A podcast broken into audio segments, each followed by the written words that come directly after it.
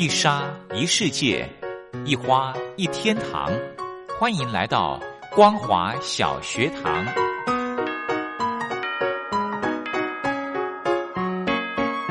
让我们一起学习，一起分享。光华小学堂。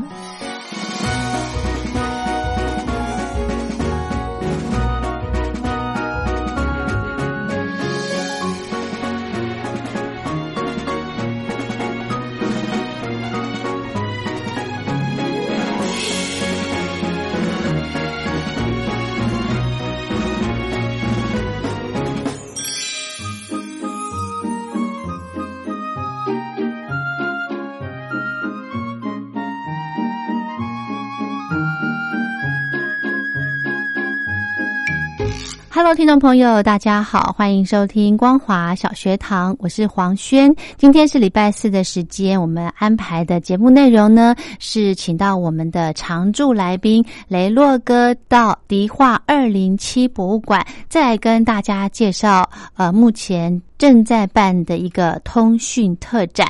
那么我们节目开始之前，我们就先来欣赏一首好听的歌曲。拖拉库所带来的《你的电话》歌曲过后，我们就把时间交给雷洛哥。我坐在马桶上面，电话就放在旁边，墙上有你的照片，传真机就在眼前。怀疑的不只是那卫生纸少了一卷，心中的事一直想，为什么你没来电？接到了电话之后，兴奋是不可避免，上周失恋的痛苦仿佛也还在眼前，朋友昨晚的叮咛依然回荡在耳边，可是我的心早已飞到了你的身边。你的电话让我的心不会因担心而起伏盘旋，我的心保证不浪费，一定永远在你身边。你的电话让我的心不会因担心而夜夜失眠，我的心保证不浪费，一定永远在你身边。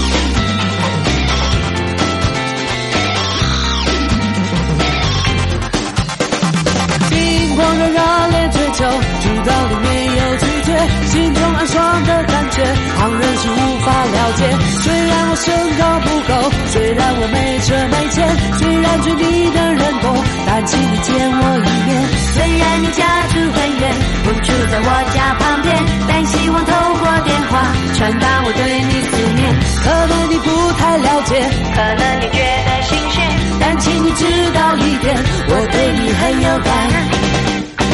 你的电话让我的心不会因担心而起伏盘旋，我的心保证不浪费，一定永远在你身边。你的电话让我的心不会因担心而夜夜失眠，我的心保证不浪费，一定永远在你身边。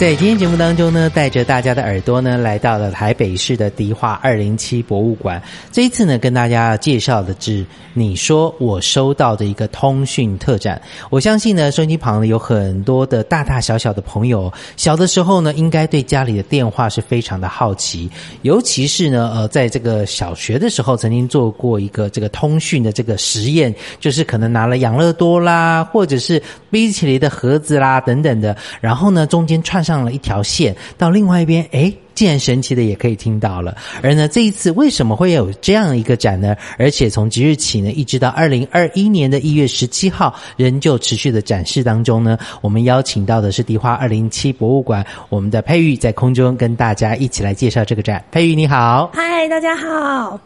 好，今天我们要跟大家介绍这个通讯展。我想刚刚讲到说小学的时候，我们大家对于这个通讯传声这件事情特别的有兴趣，那时候为什么会想要办这个展呢？我们其实是因为现在啊，大家都用手机用的很多，传 LINE 啊，传 email 都用手，很多东西都用手机来解决了，所以我们就在思考说手机这件事情它的发展来由。那手机就是为了要讯息的传递，那从以前没有手机的时候，讯息要怎么传递，所以我们要开始讲讯息传递的故事。对，尤其讲到讯息传递的故事的时候，让我也想到了以前在国小国中的时候，这个童子军的这个旗语通讯，可能站在山的这一头到那一头，或者是用灯号等等的一些方式，到现在的小朋友现代人其实非常方便的可以进入到 5G 的一个通讯的时代里面。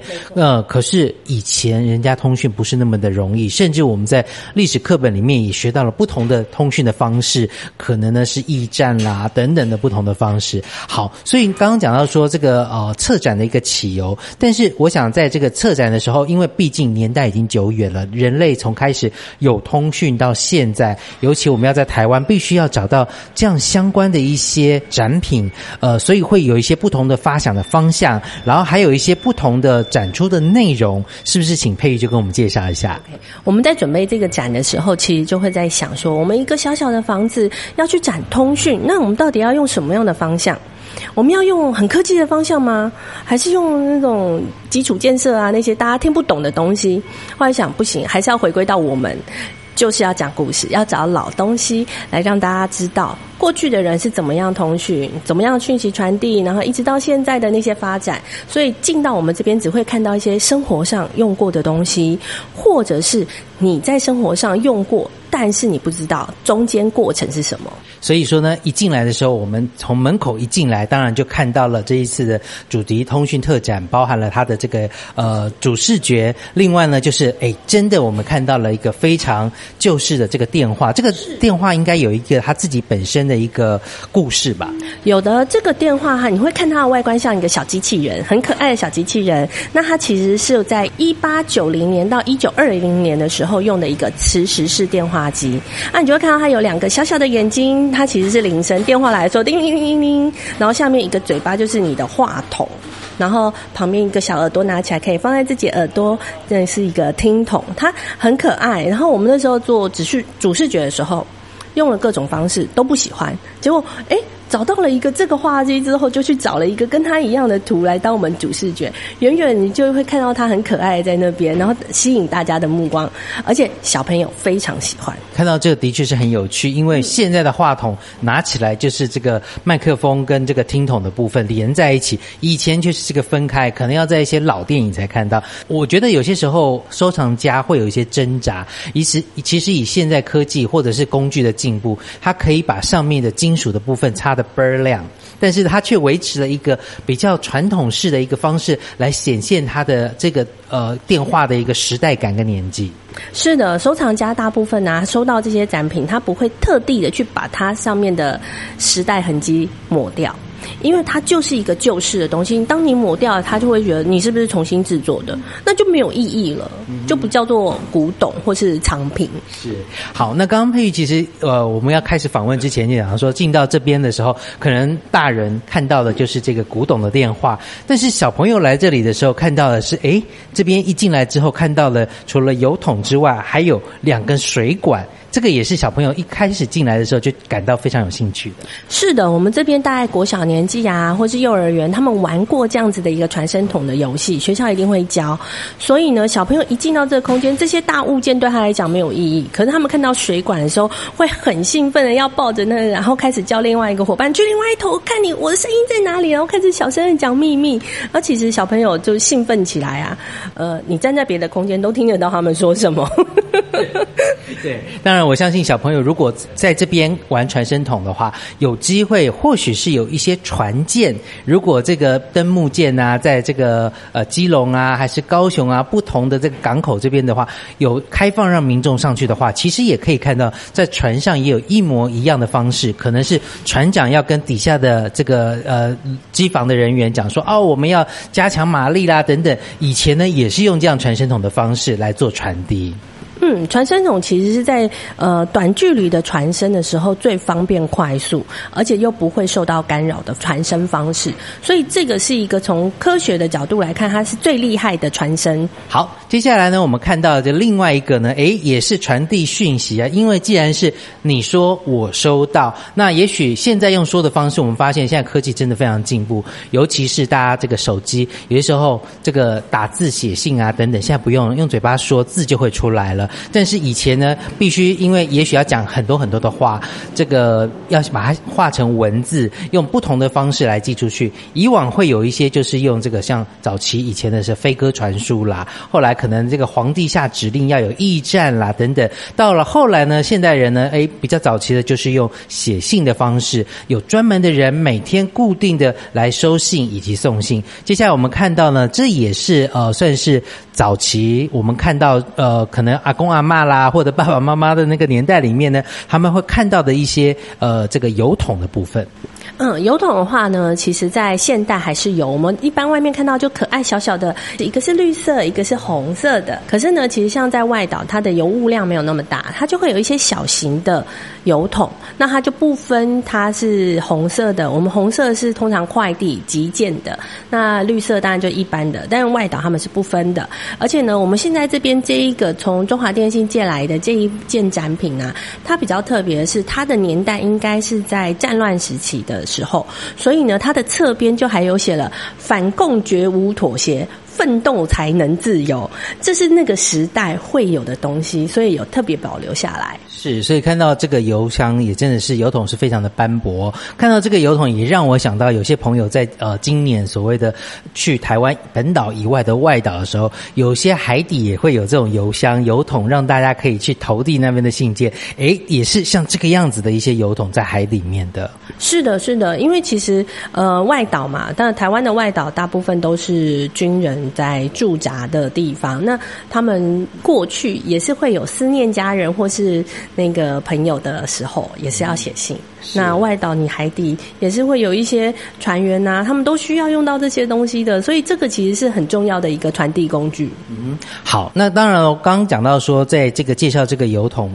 包含了我们现在可能会看到，甚至是说有些听众如果呢现在在这个台北市的这个捷运站里面，其实会看到一些所谓的智慧型的邮筒。一般我们邮筒就是邮差定期的会固定去收信，每天以前可能最多3个时段到4个时段，现在可能就1个时段甚至2个时段，除非是所谓的限时啊等等的，它要比较快的时间到达。但是呢，在这个台北的捷运站有很多很多现在一些所谓的智慧型的邮箱的话，就是即使你要寄这个平信，你也要按一些按钮，然后他收到了信件，你把它投进去之后，他知道有信件进入之后，他才会通知邮差来收信。所以邮差呢就不用固定的就说没来了发现没有信还白跑了一趟，现在有这样的一个方式。但是在以前的话，我们看到了在这个2个邮筒之间也介绍了不同时代的，包含了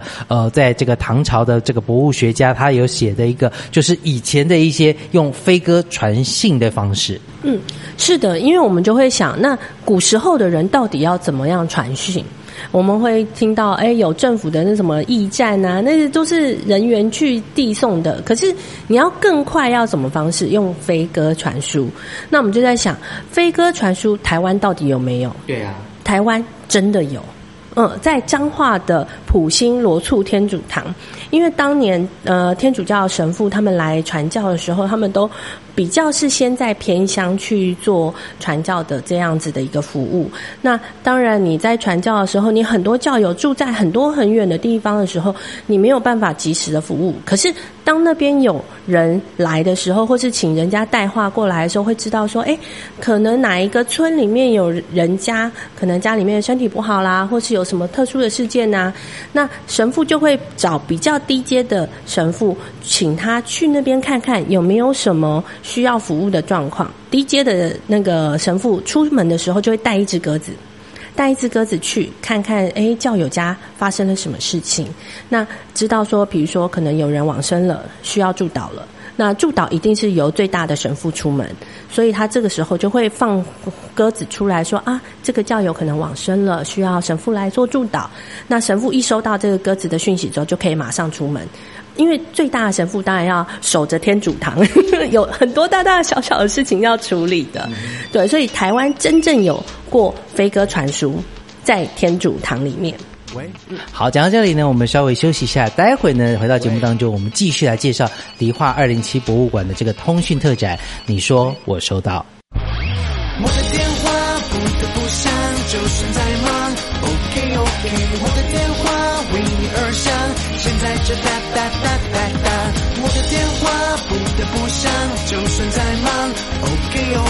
我的电话为你而响，现在这哒哒哒哒哒。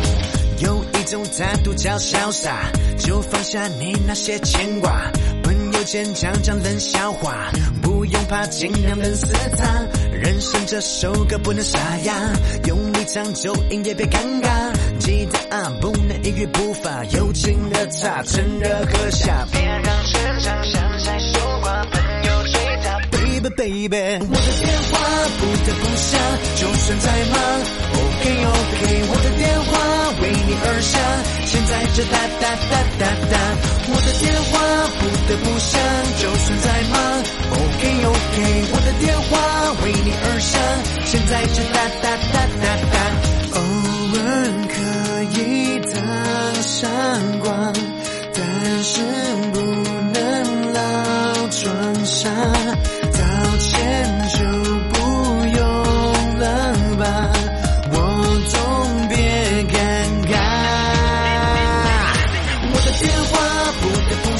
就算再忙 OK， 我的电话为你而响，现在这哒哒哒哒哒，我的电话不得不响，就算再忙 OK， 我的电话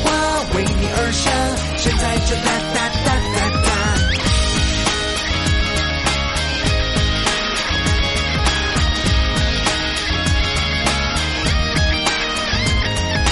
就是当你上网都找不到吧，哪有心是最珍贵的爱，这些道理上网都查不到吧，哪有心是最珍贵的爱。我的电话不得不响，就算再忙 OK， 我的电话为你而响，现在这哒哒哒哒哒，我的电话不得不响，就算再忙 OK， 我的电话为你而响，现在就哒哒哒哒哒，我的电话不得不响，就算再忙 OK， 我的电话为你而响，现在就哒哒哒哒哒，我的电话不得不响，就算再忙 OK， 我的电话。继续回到节目当中，在今天节目当中呢，为大家介绍迪化207博物馆的这个通讯特展哦，即日起呢，一直到2021年的1月17号。好，接下来呢，我们要继续请佩瑜我们介绍，其实我们在这个跟通讯相关的东西非常的多，刚刚讲到说可能有线啦，有筒子啦，来传递这个声音的部分，但是呢，其实这所谓的通讯的部分哦，从很早很早以前就有，尤其是现在我们即使现在科技这么的发达，我们可以用卫星，但是卫星的成本非常的高。我们现在上网际网络能够连到美国，连到世界各地去，其实还是靠着所谓的电缆，尤其是海底电缆。现在大家都在想说，哪里可以直接铺这个光纤的海底电缆，就可以获得最快的一个讯息，然后呢速度是最快的。所以呢在这一区里面呢，我们看到了电话的前身是电报，但是呢电报它还是得靠着电缆来传达讯息。那我们接下来要请佩瑜帮我们介绍，我们看到这边就是属于这个电缆跟这个光纤还有清代末期的这个电报海缆的部分。是的，台湾的第一条电报在清光绪3年的时候建制完成的，然后就曾经有说清朝时期的通讯电缆最发达的地方其实就在台湾，因为我们是就过去在清朝时期我们其实是外岛，对， 对，所以我们一定要有这样子的设备，我们才能够跟那个怎么皇帝他们那边有政府能够有联系嘛，所以我们最厉害。那当然这样子的基础建设来说，我们就曾经真的在马祖的外海去打捞到已经没有在使用的海底电缆，而且打捞上来会看到它上面有很多那种海底沉积物把它包覆的，它原来的外皮已经不见了，可是那个沉积物就直接包着这些电缆。那中华电信也很贴心，做了一个模型，然后还把它分层，因为电缆线其实是细细的在中间，可是你要一层一层的保护它，对，所以它就做了一个很可爱的那种金字塔型的模型。然后这个模型呢，就有民众问我说，那它为什么长成这样？那我们说其实它是为了要让你知道它总共做了多少层。对对对，可以看到最外面其实是这个所谓的塑胶的一个包覆，再来就是有钢的部分，所以电缆就会很重而且很硬，然后中间一层一层一层的包覆，其实最小的最里面的才是它的这个电缆的部分，最核心的部分，它的心脏。然后我们也会同时间展示我们的光纤模型，光纤模型跟旁边看到的电缆模型，它那个尺寸比例啊就差很多，一个大概才 1.5 公分的直径，然后另外一个呢有将近大概9公分的直径，所以那个差别就其实可以看到，哇，那个时代的进步，科技的进步可以缩小到这么小。是，而且电缆在海底，它必须要去注意的是，不要被鱼撞坏。鱼会撞坏它，鱼会撞坏，海底的大鱼啊，其实是会去撞到这些我们的电缆线，所以它一定要做的比原始就是在陆地上用的更耐用，对，更耐用，然后距离的倍数去做这些电缆，因为它在海底会飘。或是沉在下面的时候会不会发生什么事情，甚至还有海底的地震啊等等的也会造成损坏。没错没错，所以其实我觉得这个东西真的是很厉害的一个展品，而且能够去被我们打捞上来也真的是一个运气。是，那不管这个电缆它现在发展到什么程度，这最早也靠着这个电缆来传递的部分呢，也许不像现在的是语音文字，最早的就是用一连串的讯号。那我们知道说这个讯号通讯呢有所谓的摩斯密码啊，各种的一个密码，所以我们接下来看到的就是这个摩斯的双流电键，它就会发生滴滴滴滴滴滴滴。以前可能是用 ABCD 啦等等的一些方式，对不对？接下来我们看到的就是这个发电报的一个方式。其实啊，摩斯密码在发电报，单流电键就是我点对点直接传输。那双流电键的部分的话，它其实是我一个人传，可以同时传给2个人。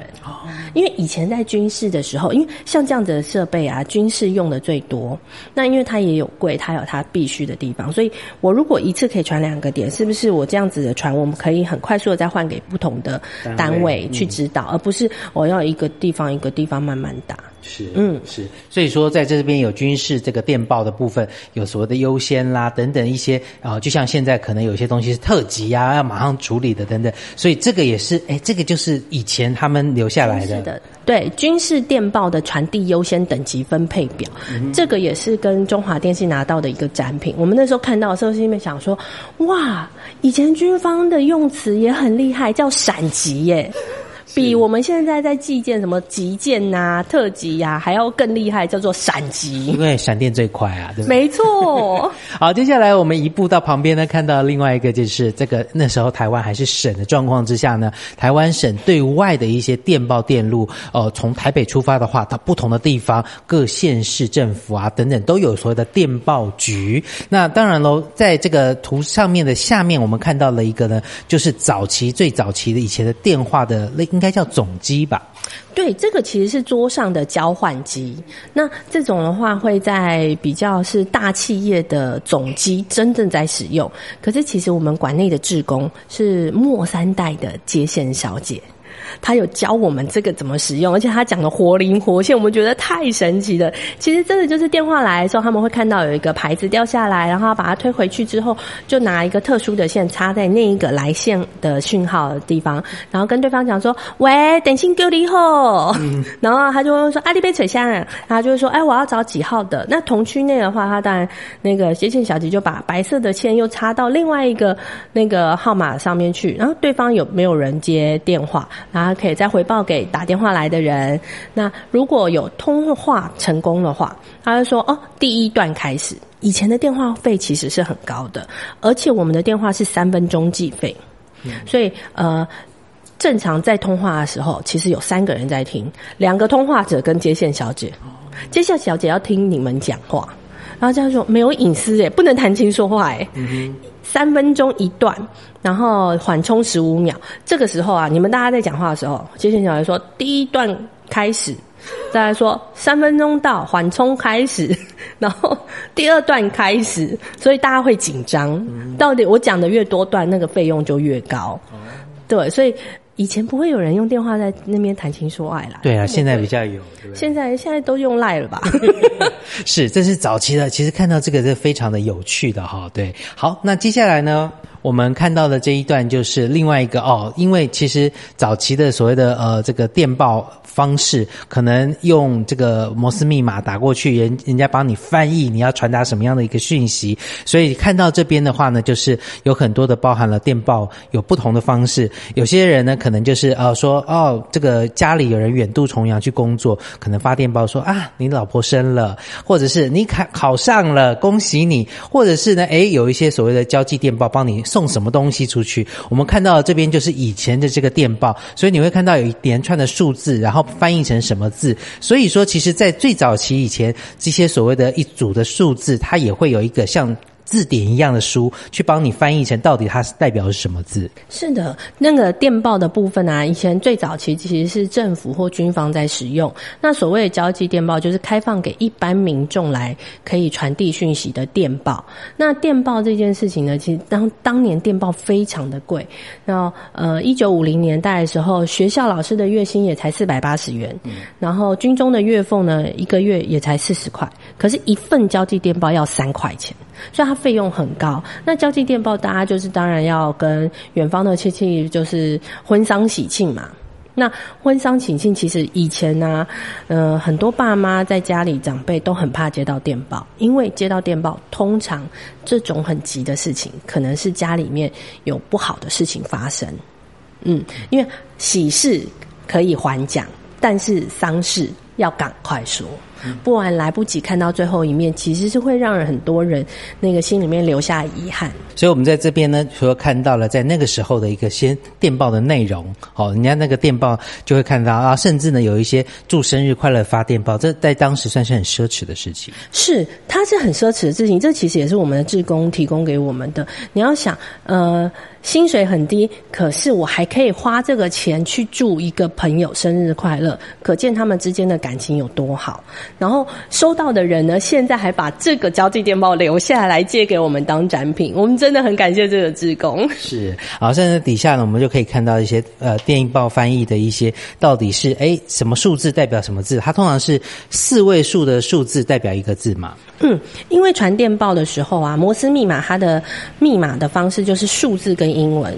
那数字跟英文混合，我们要怎么把这一串数字变成一个国字，我们就需要有一个那个密码的解码的那个书，参考书来让我们看到说 OK 这个比如说效果的效，它用数字来看它是2400，那用英文来看是 FUV。对，所以他们就是我觉得翻译电报的人很强，他要去能够听得懂摩斯密码的滴跟答。第一数字的话是4个音形成一个数字，可是英文就不一定了，英文有可能是5个音，也有可能是1个音的，所以他们要能够分辨，我觉得他们很厉害。是，好，讲到这里呢，了解了这个电报其实在这个通讯的过程当中也是扮演非常重要的一环之后呢，今天的这个通讯特展呢，我们就先介绍到这里。那下一集的节目当中呢，我们继续要跟大家来介绍的迪化207博物馆到2021年的1月17号所展出的通讯特展。